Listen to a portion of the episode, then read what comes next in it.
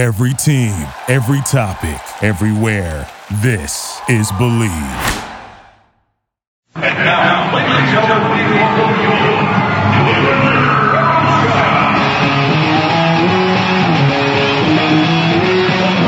It's Revolution Recap, a weekly review of the New England Revolution, Major League Soccer, and the U.S. national team on WNRI AM 1380 and streaming live on the internet at WNRI.com. Brought to you by Soccer New England Magazine and SoccerNewEngland.com, covering the entire sport for the entire region for over 20 years. And now, Revolution Recap with your host, Sean Donahue. Welcome to Revolution Recap. I'm Sean Donahue, joined today in studio by Brian O'Connell from New England Soccer News. If you listened to the show last week, we weren't very optimistic about the Revs' chances in this playoff series, but they showed it. They put in a good performance on Thursday night, coming away with a 0-0 draw. Had a couple of chances where they maybe could have done better and gotten a goal if they were a little bit lucky, but really it was the best the Revs have performed in it seemed like two months almost. Uh, after that Chivas game that they won four to nothing, they'd really been playing bad. Six game winless streak that, that of course continued with the draw, but th- this really was the best Revs performance in a long time, and it was good to see, especially with guys like Taylor Twellman, Steve Ralston, Adam Cristman, Khano Smith, Gabriel Badilla all missing. The, the Revs really were the better team, it seemed like to me, for much of this match. Yeah, I agree, and I and you touched upon you know Twellman being out, and I, I guess that was kind of the big news going into that game is that you know you have Twellman healthy, obviously healthy and available, and obviously playing the the full 90 against uh, Kansas City the week before and then to hear that, you just kind of, you know, the the collective heart of Revolution Nation must just just must have sank. So, uh, you know, like you said, I mean, just to see them play with all those players missing, it was is very encouraging. You know, to see uh, uh, Kenny Mansally and Kheli Dubé, you know, look pretty look pretty well. You know, given given the circumstances. Um, you know, they had uh, obviously they had uh, Nyassi on the wing, they had Nyassi on the wing, and it just they they looked pretty good. Um, obviously, it just looked like that the finishing pass was just just wasn't there for whatever reason. But um, if you had asked if you had asked me going into that game if I thought the score was going to be 0-0, I would have disagreed with you strongly. Yeah, especially with the the way the defense had been playing. That had really been shaky for the mm. Revs lately, and now they have to switch it up even more with Badilla out and brought put Jay Heaps into the middle and put Chris Tierney on the left. Um, they played pretty well with defense. Really, they they limited Chicago's chances uh, a lot in that game. Chicago did seem content to to sit back and play for the draw though in the counterattack, but really the Revs defense did did play really well. And the offense had them pinned back for a lot of that match, and it was really good to see. Um, it'll be interesting to see whether they can carry that over till next Thursday, and whether or not Nicol changes up the lineup. I think that would be a mistake if he was to change up the lineup. Of course, Badilla will be available. Khano mm-hmm. Smith still won't be, but I, I think that would be probably the biggest mistake uh, Steve Nicol would make because they were not looking good with Badilla in the lineup, and you know, now that the defense is working good, they should stick with that, in, in my opinion, anyways. Uh, but uh, really, they, that was a good performance, and I think it's something that they can build upon going into Chicago. Won't be easy, but again, Chicago is the second worst home team in this playoffs, mm. second only to the Revs uh, of, of, the teams that made the playoffs. So I think the Revs do have a shot going in there, and it should be a very interesting game. Yeah, it definitely will be interesting. Um, you know, I know we both heard uh, uh, uh, Chicago head coach Denis, Denis Hamlett saying that he was very content with the tie. Uh, you know, going back home with the, with things even, but um, but it was very encouraging to see the the uh, the backs do well, especially Tierney on the left. Um, it was just it was it was it was a very good performance by by the backs. It was just um, you know it was it was a patchwork patchwork lineup, much like we saw earlier this season, where uh, you know you were without Twellman, you were without Ralston, you were without a lot of guys, and and for whatever reason, they just seem there just seems to be that extra motivation there when when key guys are out. It just seems like this team kind of like rallies around itself and just you know puts out a puts out a very very good performance. So um, it will be it will be interesting to see whether or not they change up the lineup going into uh, Chicago. I I happen to agree with you, Sean. I think they should keep it the way it is, the way it was on uh, on Thursday night. Um, if you know, like the old saying goes, if it ain't broke, don't, fix it. I mean, they, I know they didn't get any goals from it, but they looked they looked the best they've seen, like you had said, since Chivas uh, when they went four four nothing over Chivas. So um, you know, we'll see. Uh, you know, I, I if we see a Badilla. Um, hopefully, it's not in a starting role. Not nothing against him, but you, like like you had said, they they've looked better without him. Uh, you know, in the back. So um, I you know, it, like I said, if it, if it ain't broke, don't fix it, and uh, you know, it just makes for that much more of an interesting match come Thursday. Yeah, and again, I don't think it's a knock on Badilla saying no. that, not at all, because I think he's a good player. Mm. I just think that he really needs a, a preseason with this team. He he doesn't speak a lot of English still at this point, mm. and that obviously is a factor when you're coming into the team having not played a preseason with them. The the chemistry really wasn't there with Michael Parkhurst. It didn't didn't never looked very comfortable the two of them playing together. In the center of the, the defense. I think with the preseason behind them, they would look very good. Or if Parkhurst leaves, I think Badilla could slot into uh, the center of a three-man back line. I think that's you know pro- probably a good possibility. But I understand why Nicol was trying to get him into the system and adjusted, but it didn't work out in time for the playoffs. To me, didn't seem like it was working out, and I, I think that would be a big mistake for them to go up and change that. But we do have some comments from Steve Nicol from last night match. We actually have comments from Nicol, Matt Reis, Shalrie Joseph, and Jay Heaps that we're going to get to, as well as Denis Hamlett and some of those comments you mentioned earlier. Uh, but first, we have Steve Nicol's comments on Thursday night's performance. You happy with the tie, or did you feel like you deserved to win? I think we deserve to win. It was a rough, rough tough game. Plenty of commitment. Um, probably should have been a couple of penalties for us uh, on Sainey. And, you know, Soumaré's tried to hit the ball clear and headed it straight onto his, uh, his arm. Which, you know, I'm, I'm probably 50 yards away. Strange how I can see it, nobody else does it. But you took the play to them for the most part. Yep. Yeah, I mean, you know, we finished the season over overthinking when we were playing, basically. And we decided to get rid of that and just go out and play. Be committed. When you get the chance to pass the ball, pass the ball. When you have to be strong, be strong. And we did that tonight. talked a lot about in the run up about the Chicago's pace and how they exploited you in the first three games this season. Didn't seem like you guys really gave them a chance to get running. No, we defended well. You know, they're dangerous in and around the box. You know, they're, they're, they've got some guile. Um, you know, with Blanco and, and, and Mapp's been around long enough now. He's uh, he's, he's tough around the edge of the box. Uh, you know, Rolfe sharp. So they've, they've got some guile around the box. I think that's probably the one thing that we were missing tonight. Was just a wee bit of guile in the final third. You had a lot of first-time players um, in terms of the playoffs starting tonight, um, like Chris and, and Kheli and Sonny. I mean, uh, can you just talk about overall about uh, their play and, and how you felt some of the young guys did filling in for you? They look part of the team. That's that's just the, the, the biggest compliment I can I can give them. You know, we we played as a team tonight. All those guys that have never played in the playoffs put in a great performance. Um, gave everything they had. Uh, but for a but for a bit of luck and a, a wee bit more guile, we, we we maybe could have won the game. Steve, how did how did Tierney hold up for you tonight? Great. Great. Played some good balls forward. You know, he never got exposed defensively. Uh, did absolutely everything and more that he was asked. Do you feel he was targeted? Not particularly. No, no. I think, I think more times than not we had them on the back foot than, than the other way around. They're always going to break. They're, they're, they're, real dangerous on the break. You know, when we've got corners, free kicks around the edge, we have to be very careful because they've got guys that break. So, no, I think I think the back four, every one of them did a great job and really never gave anything up. You guys normally have had the home field advantage in the past. Can you just talk about now going to Chicago and, and being in the situation? Um, Same commitment. You know, we're going to have to go there and be strong uh, and be committed. Again, that was Revolution head coach Steve Nicol on Thursday night's result. Obviously happy with the Revs' improved performance, but it is going to be tough for them going going away now to get that victory in Chicago. Yeah, definitely. It's you'd rather get that uh, victory, obviously, in New England. Um, you know, and for a while throughout that that match, it looked like they were going to get it. There were a few chances that were that were created that you know it looked like that they were going to go up one nothing. But um, but you know they they have to be encouraged with what with the performance that was, that they put out there, and that was uh, it was a very impressive performance by a bunch of guys like Nicol had said that just really don't have any MLS postseason uh, you know experience. So um, I I know we were encouraged by what we saw, uh, you know, to see them play that way.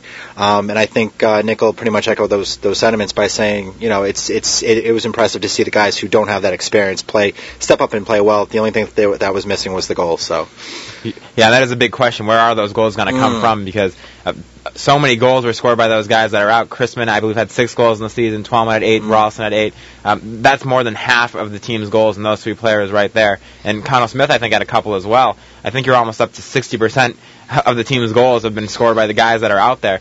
Uh, that are out and unavailable, so that's going to be a difficult thing for them to do. I can't remember the last time that Kheli Dubé scored. Ken- Kenny Mansally scored, I think, a month and a half ago or so. But uh, between that, I think neither of them had scored for three or four months, I believe. So it's going to be difficult. So one one of them has to get lucky and get back on form. But the, it really seemed to me the most dangerous the team was looking was on f- free kicks and set pieces there, and that will be key for the Revs going into Chicago. I think they certainly have guys that can score on set pieces. We've seen Larentowicz do it in the past. Castro's looked dangerous. He still hasn't Yeah. scored on one, I don't believe, but he has looked dangerous on those um, for the most part. And getting in good crosses is important too, and we haven't seen a lot of that from the wings in the run of play, and that's that's a worrying sign for the Revs because they they thrive on that, or at least when Twellman's in, they thrive on that, and they were still trying to play that way. Maybe it would have been better if they kept the ball on the ground because I think Kheli Dubé and Kenny Mansally aren't as good in the air as Twellman is uh, on those type of plays. Yeah, I totally agree, and I think that's something that we actually commented on. Sean was that you know you just tell that some something's missing when you know those crosses just aren't aren't meeting any of the strikers' heads, and you know I, I think Taylor Twellman is one of the best strikers as, as like not just in the league but in the air. He's one of the best, and um and you know it's it's it's tough to see because you know that's missing, and uh, like you had said, you know Dubé Dubé and, and Mansally just aren't as good as Twel- Twellman, and it's it's not a knock on them. It's just that Twellman is is a premier striker in this league, and uh, that's one of the reasons why he is is because he's so good in the air.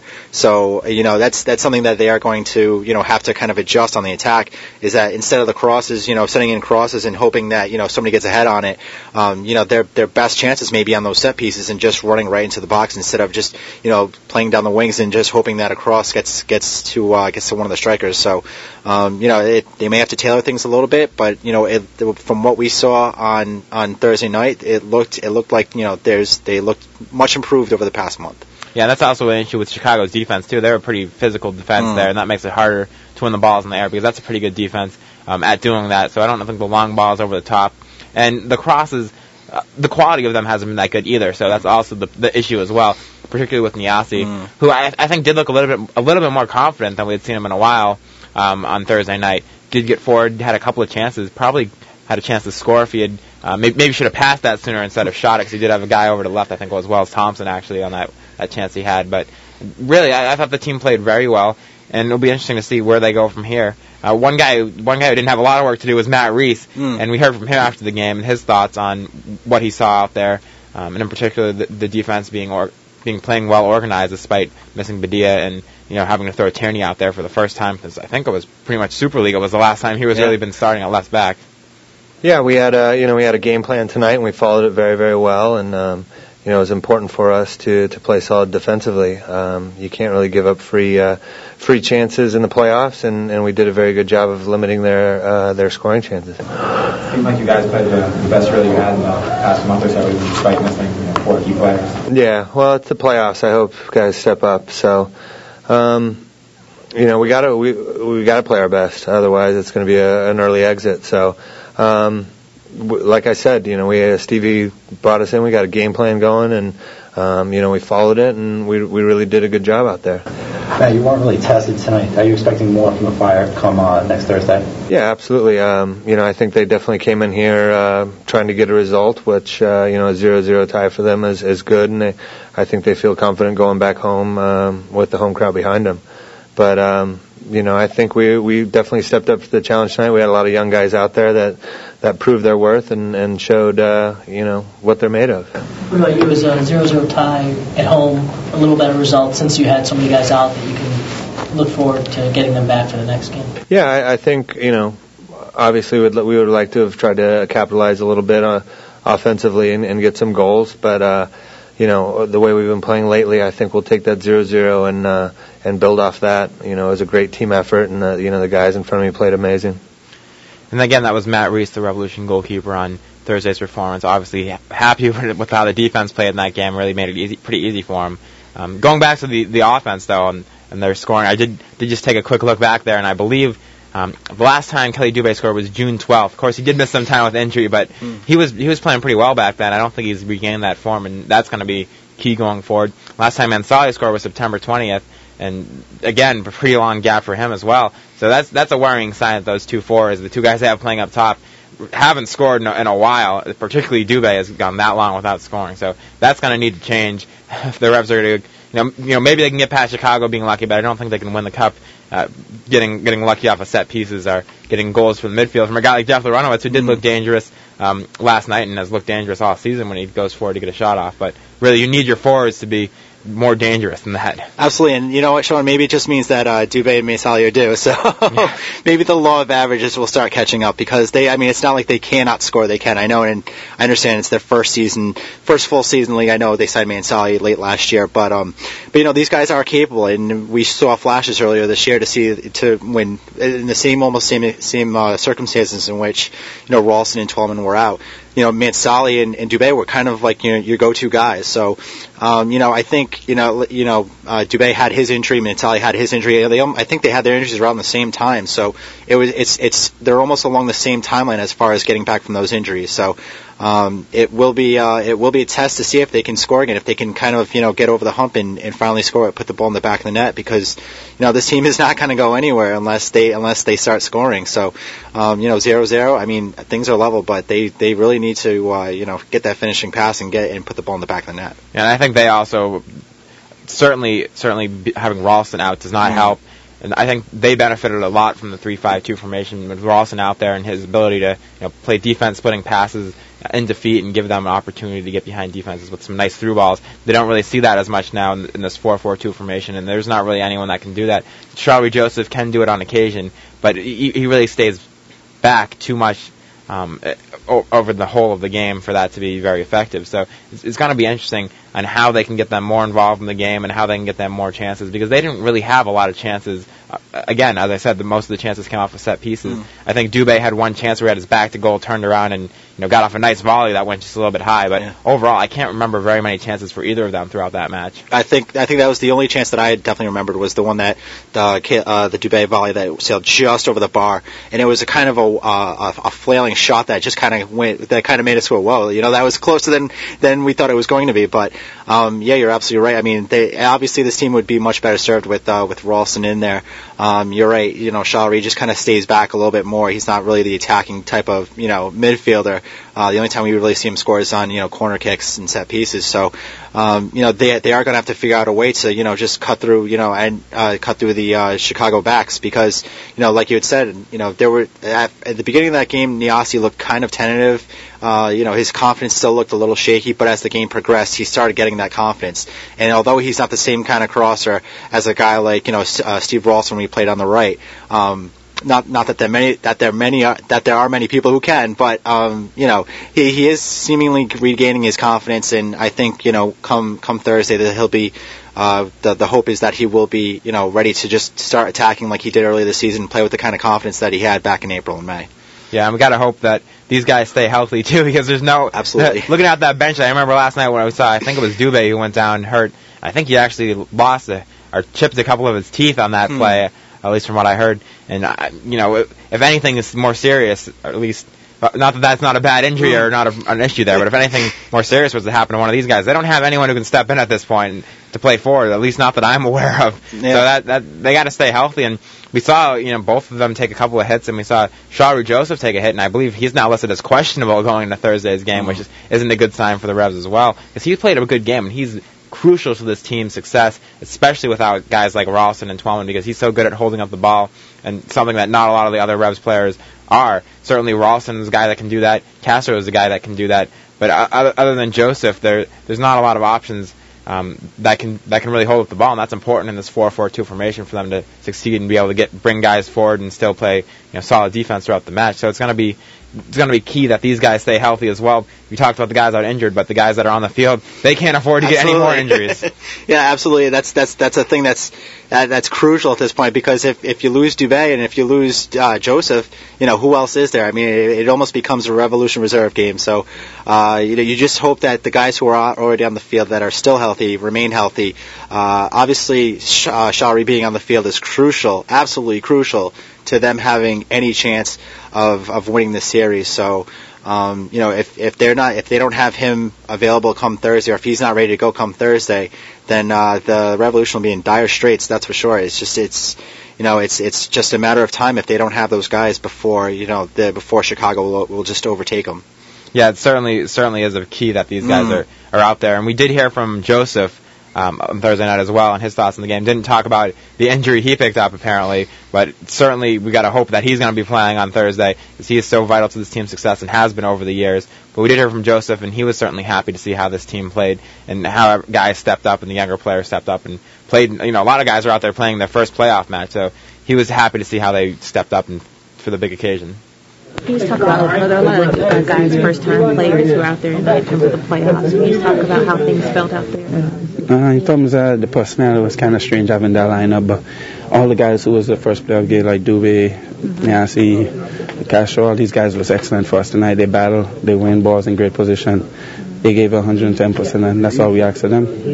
How does it help to have this result? I mean, obviously you wanted to get a win out of this, but, or get a goal out of this, but how does it help to have this positive um, performance heading into next week? Oh, we, some, there's some positives we can definitely take forward and try to use it next week, Thursday, but if we want, we definitely wanted to get that three points tonight, to get that winner tonight. We didn't get it. We're in a good position still. We know their place is going to be loud, ready to play. We're just going to have to come out ready to play next week, Thursday. It seemed like you guys really came together, and despite the the absences, you played better than you've been playing recently. Uh, this team sticks together no matter what. Fortunately, we haven't gotten uh, calls gone our way in the game and off the game and off the field with guys getting suspended and guys getting hurt like Taylor and Austin. But this team definitely stuck together tonight, and that's what we made up, and that's what we're about, just fighting for each other and battling for each other. And we're going to have to do it again next week, Thursday, at their place. We're just going to have to be more and more and work for each other next week. Think it gives confidence to some of the guys stepping into the lineup to you know, go out there and show they can compete against Chicago. Oh, definitely. I think Sainey was brilliant for us down the side and Mauricio. These guys come in confident, ready to play. They've been waiting for their chance and they showed tonight what they're capable of. Next week we're going to ask more of them and they're going to come out ready to play again. And it's the playoff. That's what playoff goes. You get one goal here and there and that makes a difference. So we're going to ask these kids to come out and do it again. Nyassi and Mansally and Dubé himself. It also seemed like you guys got off to the, the quickest start really that you've gotten off to in a while at home, especially. What, what was the key to that? I think we just like came out with the first five ten minutes and tried to put the ball behind them and turn them around and pick up second ball with me and Jeff in the midfield and just try to keep pushing it, pushing it down their throat and hopefully we'll get one tonight. It didn't come for us, but we're gonna have to try to get that early one next week Thursday at their place. And again, that was Revolution captain Shalrie Joseph, who's the captain, and Steve Ralston's absence, who put in a good performance, as we said on Thursday, and is now questionable for the Revs' next game on Thursday. So it'll be very, very important to be monitoring his progress and see where he's going to be on Thursday, because that would be a huge factor on what happens on Thursday. I do want to get quickly to some of these other clips so we can get uh, Frank Dell'Apa on the phone for the Boston Globe and have plenty of time for him. But we do have a clip from Jay Heaps here, who, as we mentioned, slided into the center of the defense, and he, he was very impressed with Chris Tierney's performance at left back, and seemed certainly didn't seem to be worried at all about how he would perform in this big situation. It wasn't like he played the last couple of games, and he stepped in there without having you know much uh, much time to adapt. And, and uh, Chris Tierney's uh, he's a tough kid, and I mean I think everyone in here knew he was going to play well.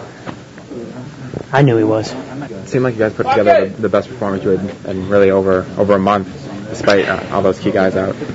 Well, I mean, I think that you know we we still got a lot of key guys in, so I mean we still played hard, and you know you you, know we still still compete, and that's the most important thing is they go out and compete and and uh, use you know use our strengths. I mean, I think you know Sainey has played a lot of games, and so you, you throw him out there, and he's he, you know he did great tonight. Kenny and Kenny up top and Kheli up top played really well together, and obviously you miss a Taylor Twellman and Steve Ralston um, with their class around the goal, but you know, in terms of competing, that's what we did tonight. Do you think you're gonna be going to Chicago more confident now uh, after this tonight's performance? Yeah, I mean, I think we will. I think we didn't know exactly what we were going to do tonight, um, you know, and, and um, except we were going to come out and you know play play with some heart, and um, you know, I think that, yeah, I mean, I think we're going to Chicago with some confidence, you know. But having said that, you know, I think that they're going to have some confidence too because they came here and did what they wanted to do, and and um, you know, I think that for us, we we had to take baby steps tonight, and, and we did well. Again, that was Revolution defender Jay Heaps, who has been played center back now with Badilla out and Chris Tierney at left back. Obviously, as you, as you said, thought that Tierney would do a good job, and Tierney did do a good job in this game. I was actually a little bit surprised that Chicago didn't try to go down that right flank more and go after him, but it, it didn't seem like they did focus on him. But when he did have a job to do, he did well. Yeah, and you know it's funny because I think uh, in Denis Hamlett's press conference he actually knew that Tierney was going to be down there, and you want and you and you wonder why they really didn't exploit the right flank because you know you have a guy who just has you know no little little MLS experience, obviously no postseason experience, and you would think that you know they'd send a guy down there once in a while, but they just like you had said they just really didn't test uh, with test Tierney. But to his credit, any anything you know he he played a pretty good game for for a guy who's uh, who saw his first playoff minutes uh, Thursday night, so uh, he was withstood the fire pretty well, and you know if if he's back there on Thursday, I think he'll be ready. yeah, it'd be very interesting. And you're talking about Denis Hamlett's press conference and his take on it. We do have that as well. Interesting to hear the uh, opposition's viewpoint on, on the game. He was happy to go home with a 0-0 draw and didn't seem like he, he thought the team should you know, try to exploit the Revs' absences more by you know trying to go out and get a win here, which did surprise me a little bit that they didn't push forward more in this game or at least try to take the initiative Mm. because the Revs did miss, were certainly missing a lot of guys and it seemed like a good opportunity for Chicago to get out to an early lead and you know maybe put the Revs away before even going home. Obviously, wasn't the case. The Revs played very well, but it did surprise me. But that they did seem to take a pretty defensive posture throughout this game. But we do have Hamlett's Denis Hamlett's comments and his thoughts on the, the game from Chicago Fire's head coach viewpoint. Happy to be going home 0-0? Uh, yeah, you know, I, I think uh, coming in here, we knew it was going to be a hard game, uh, very competitive game. Uh, really wasn't much soccer played tonight, but uh, I think our guys competed. Uh, I think our back group did well as far as defending, and uh, you know, we're we're happy with uh, keeping it at zero, and then we go back home with uh, to take care of business. Coach, do you think you could exploit Tierney's inexperience?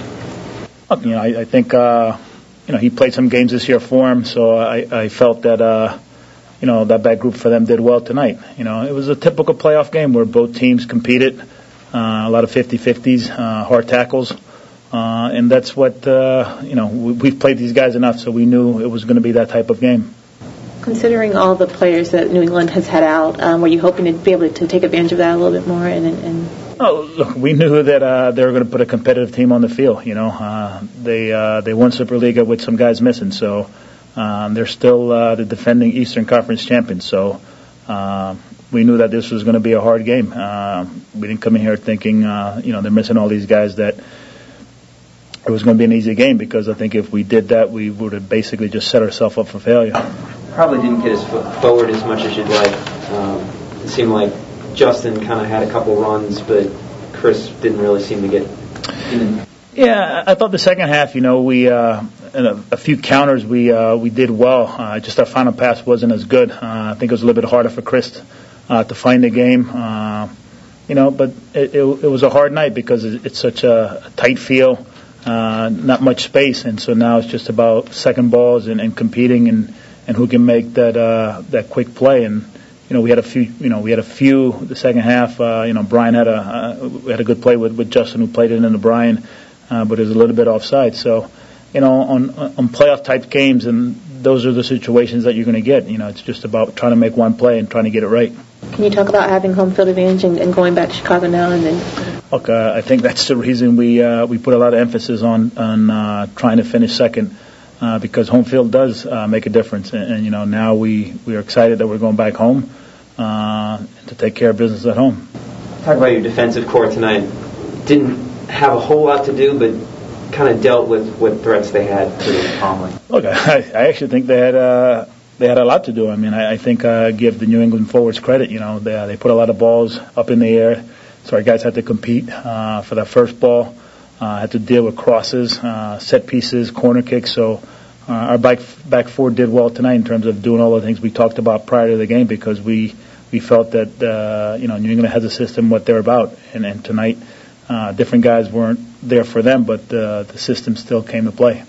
And uh, so you know our our, our guys uh, talked prior this week, you know, getting back to playing. Uh, the type of soccer defensively that we've done all season, which is uh, keep it at zero, and that gives us a chance. And tonight they did that. And that was Chicago Fire head coach Denis Hamlett, who obviously was happy to get the 0-0 draw and then go back home for the for the home leg here. It, interesting that the that he he spoke highly of the importance of that having that home leg. The way both of those teams were playing at the end of the season didn't seem like either of them really cared too much about it. The way they ended that season struggling, both teams really. Uh, but then Chicago did get that much needed victory at the end of the year to to get that home field advantage, and the Revs couldn't couldn't couldn't match that. Um, but it, I will be interesting to see how that plays out if they go into overtime and penalty kicks. I think that's going to be a huge advantage for Chicago to be at home, and it's, it's going to be good, good, good, good experience for the Reds to be playing on grass as opposed to turf, though, at the same time. And I do think that, as we said, Chicago is not a great home team, haven't been a great home team all year, and the Revs have been a good team on the road. I think they've they played better on the road in a lot of games, so should be very interesting how it plays out. Uh, we are going to take a quick break here now, and then we're going to come back with Frank Dell'Apa from the Boston Globe.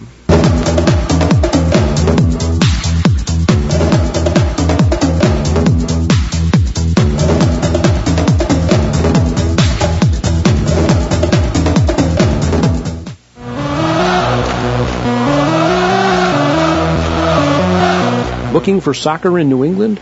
It's all right here at Soccer New England Magazine and SoccerNewEngland.com. New England's premier soccer magazine celebrating over 20 years of in-depth soccer coverage. Professional teams, college soccer, men's and women's amateur leagues, youth and high school teams. Soccer New England Magazine's got it covered. Looking for youth soccer camps? You'll find them here. Dedicated to bringing the excitement of soccer home to you with stories, scores, and insights in both print and on the web. Soccer New England Magazine and SoccerNewEngland.com, covering the entire sport for the entire region for over 20 years.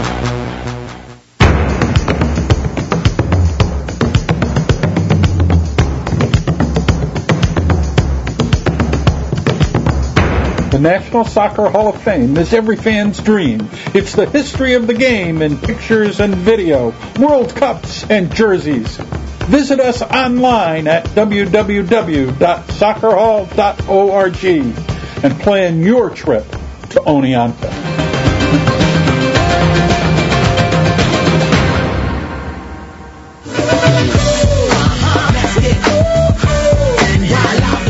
And now back to Revolution Recap with Sean Donahue on WNRI AM 1380. Welcome back to Revolution Recap. I'm Sean Donahue, joined today in studio by Brian O'Connell from New England Soccer News, and now we're joined over the phone by Frank Dell'Apa from the Boston Globe. Frank, how are you doing tonight? Good, Sean. I'm going to move to a quiet place, but let's let's go ahead and get started. I'm out of town, but uh, in Houston, as you know, I'm on my new uh, have new travels here. Yeah, well, thanks a lot for joining us tonight. I know you're busy, but it was great to see you at the Revolution game on Thursday night. Yeah, that was great to be there. I haven't missed a playoff game yet. It's 32 and county or whatever it is, I think. So I've been to every one. So, what were your thoughts on the Revolution's performance? Obviously, they've been playing very poorly lately going into that game, missing a lot of guys, and then it seemed like they put together a good, good, good, good performance. Couldn't get the win out of there, though. Is that going to be enough Yeah. for them to, to go into Chicago? Do you, do you think they can pull it out in Chicago? Good, good question. I, I think it's a bit of a long shot, but I think they really, really played well. And uh, you know, I think I thought it was really encouraging. I mean, you got a lot of young guys out there that aren't used to that uh, the playoffs, and they did really well. I thought. So I think it's a little bit of a long shot still, though. And we were just we were discussing earlier that Gabriel Badilla is going to be back from his red card suspension. Um, but the Revs played really well. Do you think it would be a bad idea for them to insert him back into the lineup after you know what they did on Thursday? Good question. You know, I haven't seen the team with with Badilla in the lineup that much, so I don't know. Uh, you know, it hasn't seemed to work out as well as they thought. So that's a good question. They might not put him in there, uh, you know, and just stay with what what they had. Um, you know, the young guys were really good. I mean, they almost put put that goal in at the end, and that would have been really really a spectacular goal by Mansally.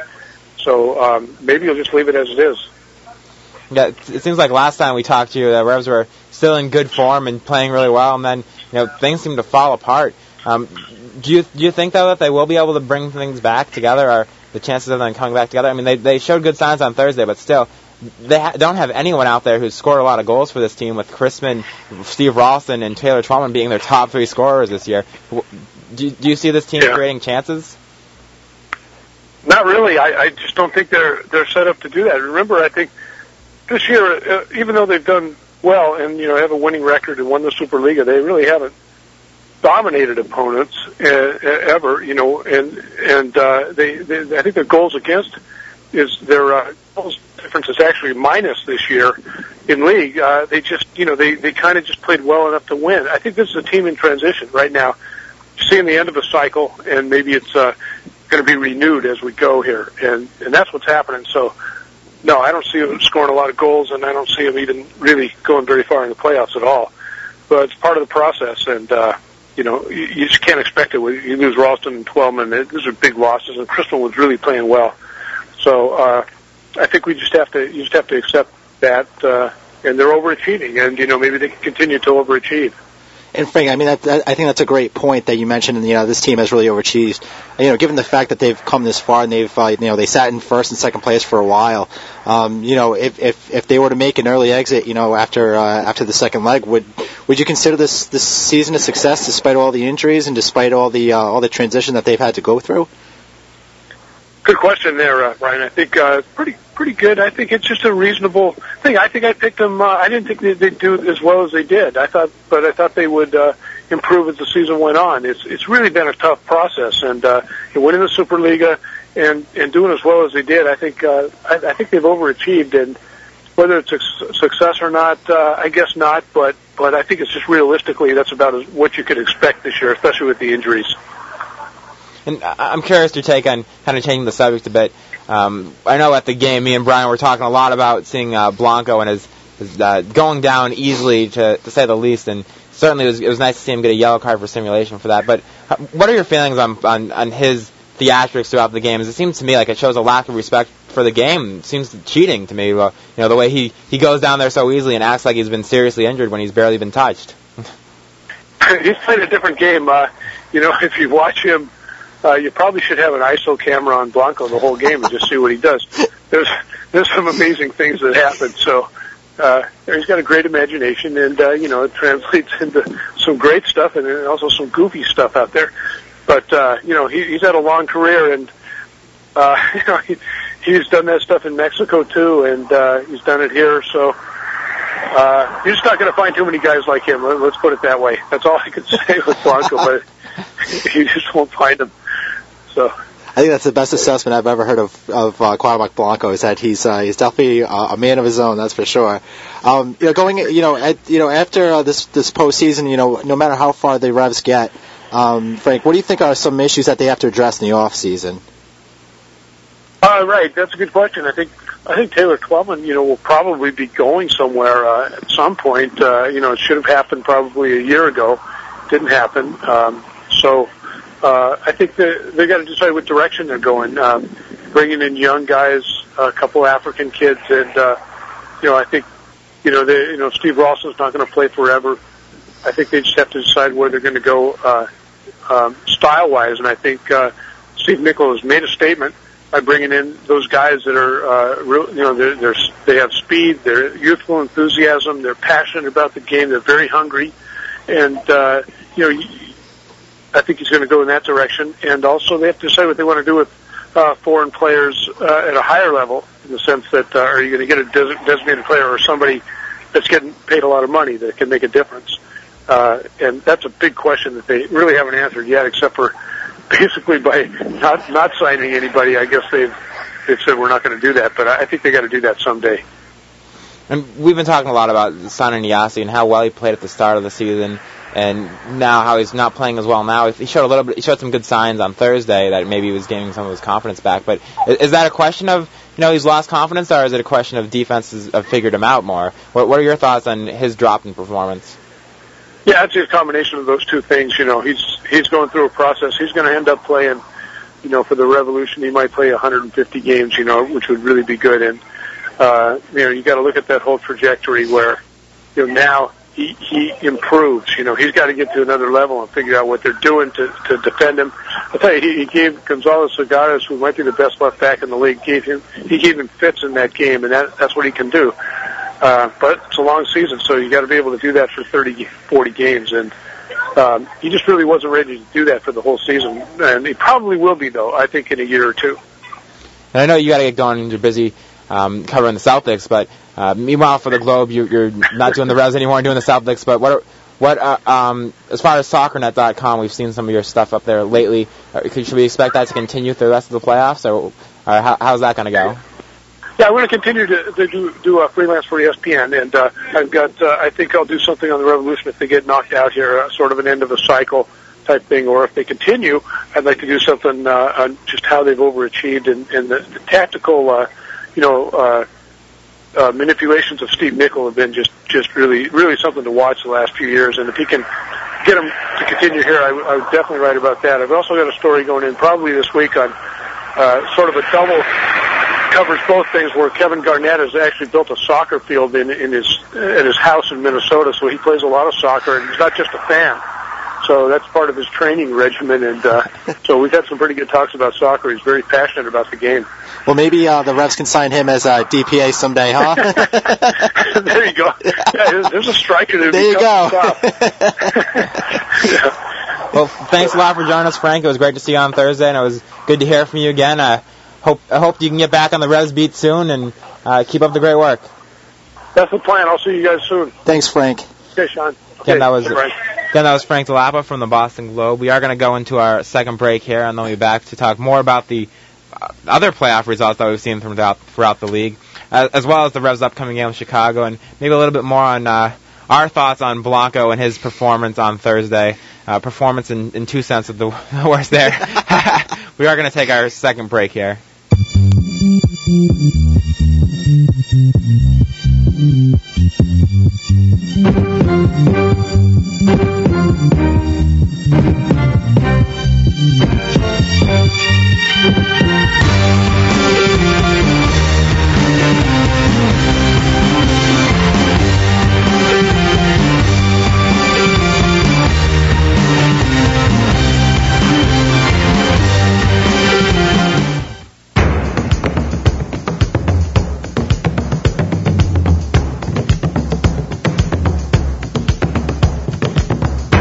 National Soccer Hall of Fame is every fan's dream. It's the history of the game in pictures and video, World Cups and jerseys.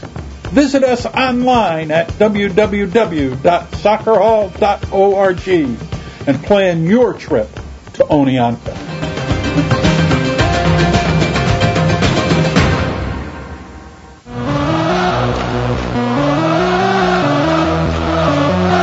Looking for soccer in New England? It's all right here at Soccer New England Magazine and soccernewengland.com. New England's premier soccer magazine celebrating over 20 years of in-depth soccer coverage. Professional teams, college soccer, men's and women's amateur leagues, youth and high school teams. Soccer New England Magazine's got it covered. Looking for youth soccer camps? You'll find them here. Dedicated to bringing the excitement of soccer home to you with stories, scores, and insights in both print and on the web. Soccer New England Magazine and soccernewengland.com, covering the entire sport for the entire region for over 20 years.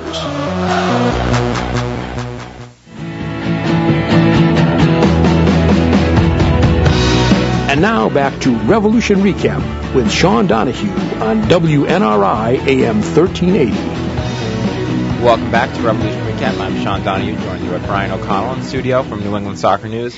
Uh, we were talking about Blanco with Frank before the break, and my thoughts on, on his performance on Thursday. I was disgusted by some of the, the things he did. You know, jumped up for for a header with with Chris Albright behind him, then went down like he'd been shot. And you know, he got he got some good calls. He got some earned some great calls and free kicks for his team, and you know, it gets gets away with it. But it was great to see him get that yellow card. He probably could have earned a second yellow card for continuing to do the stuff that he was doing after there.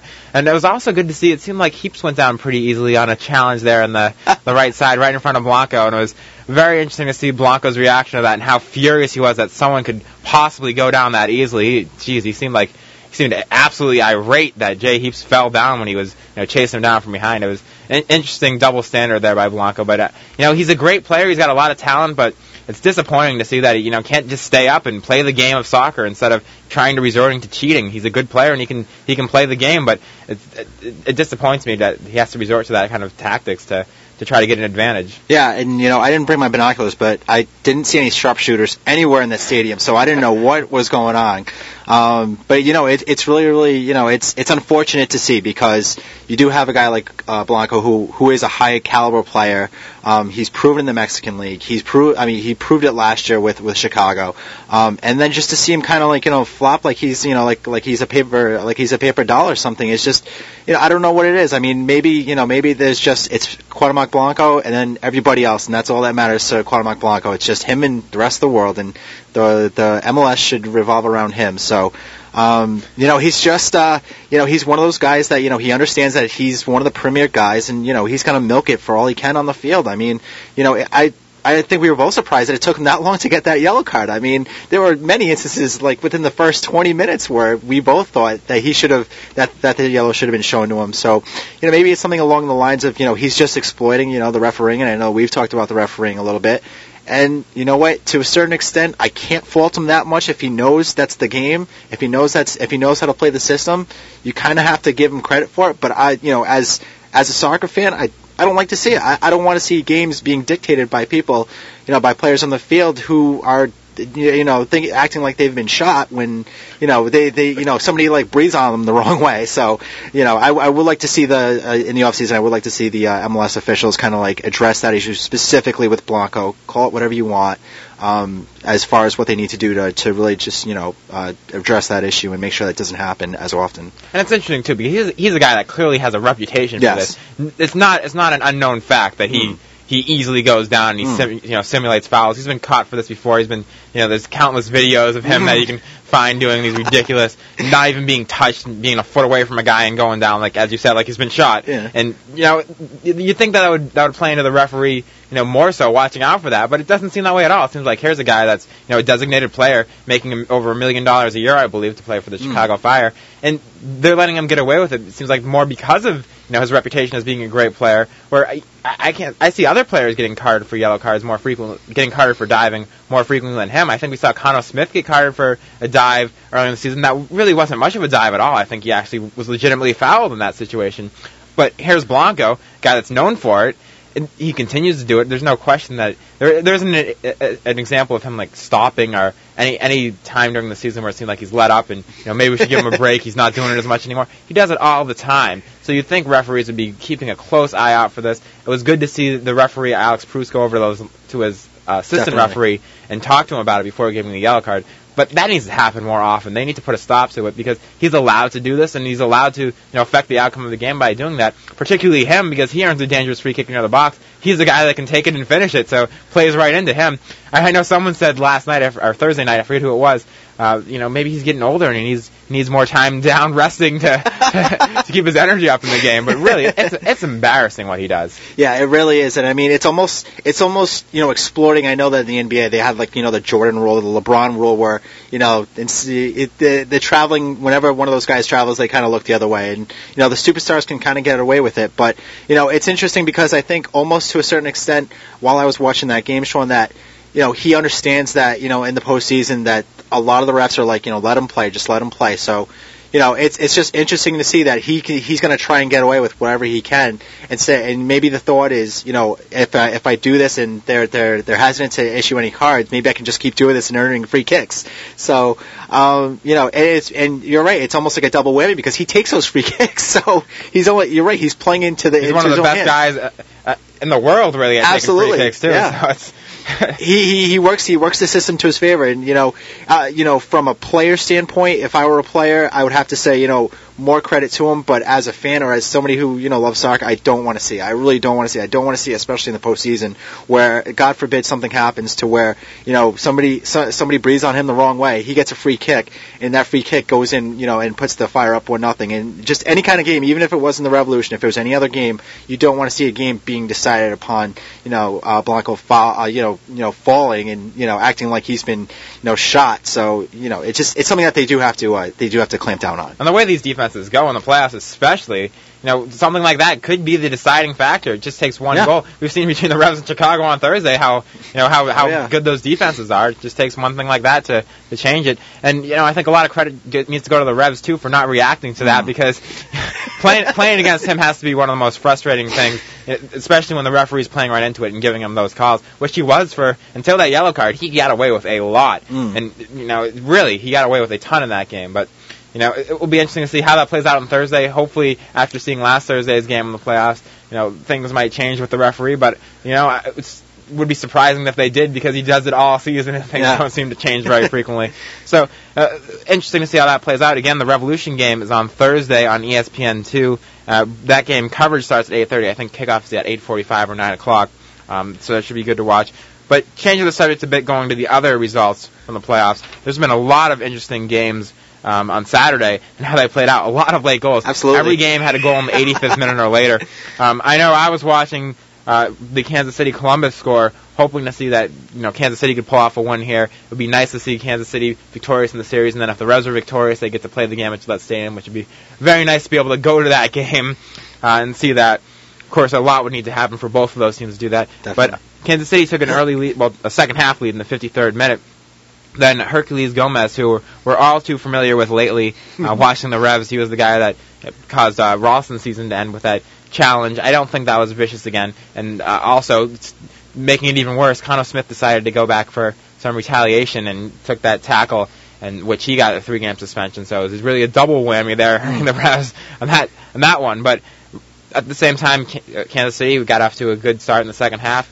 Then in the 92nd minute, down a man, gave up a goal in the second minute of stoppage time. That's got to hurt for Kansas City and uh, disappointing uh, at, at, from the Revs' perspective too that Kansas City couldn't pull out a victory there the way they were playing and getting off to that lead. Yeah, it's you know you, you just got to wonder you know whether or not things are going to go your way, and you know if, if there was going to be a point to whether where Kansas City could have taken taken advantage of it, it would have been great for them to go into Columbus, you know, already up a goal.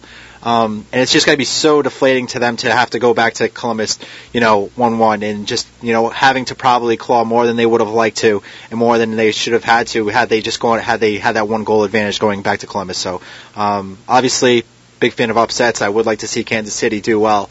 Um, you know, just just because you know, you, who doesn't like an underdog except for Columbus? You know, of course. we've, we've we've seen the Revs um, overtake Columbus as the as the far underdogs as well in the past. However, Kansas City here, they had a good opportunity at home. They're a much better team at home. They're nine, mm. two, and four at home. Kansas City. Wow. That's a that's an impressive home record. On the road, they're two, eight, and five, which is not the least bit impressive. And they have an interesting stadium in the, in the baseball stadium now. The field's narrow that plays to their strengths. That gives them an advantage there that they're used to playing there.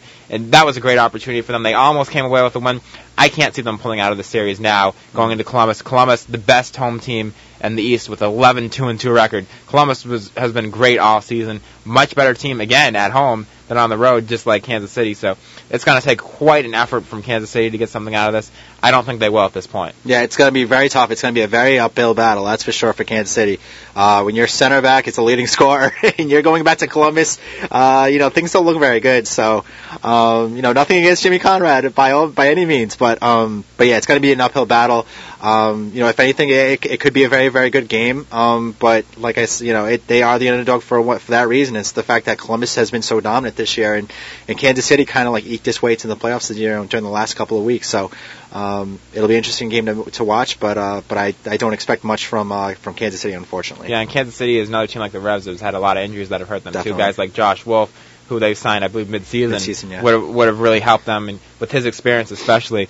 And now Gomez out with the suspension from that red card, that's not going to help them either. So it will be interesting to see how that plays out. But I do think it would take a- an amazing upset, be a, an amazing upset for Kansas City going to Columbus and win the way Columbus has been dominating teams at home all season. They've been an incredible home team, so that's going to be uh, a tough series for Kansas City. Then the other two results we saw were Real Salt Lake in their uh, playoff debut. The two uh, former expansion teams, Chivas USA and Salt Lake, who just joined the league, I believe it was three years ago now. Yeah. It's their third season. Uh, Salt Lake making the playoffs for the first time, scoring a 90th minute goal. Movsisyan, th- there's a guy that Kansas City Yeah. probably could still, could still, still wish they had on their books. No kidding. And he got a 90th minute goal to give them a victory over Chivas USA, which has got to be a, a big boost for Salt Lake, uh, making their first playoffs and now getting a win in the first game. Should be interesting to see how they do against Chivas uh, at the on the away leg, but that's a big important victory for Salt Lake. Yeah, I, you know what? I, if there's one dark horse that I've been kind of pulling for throughout the playoffs, it's Real. I just I've been very impressed with them this year.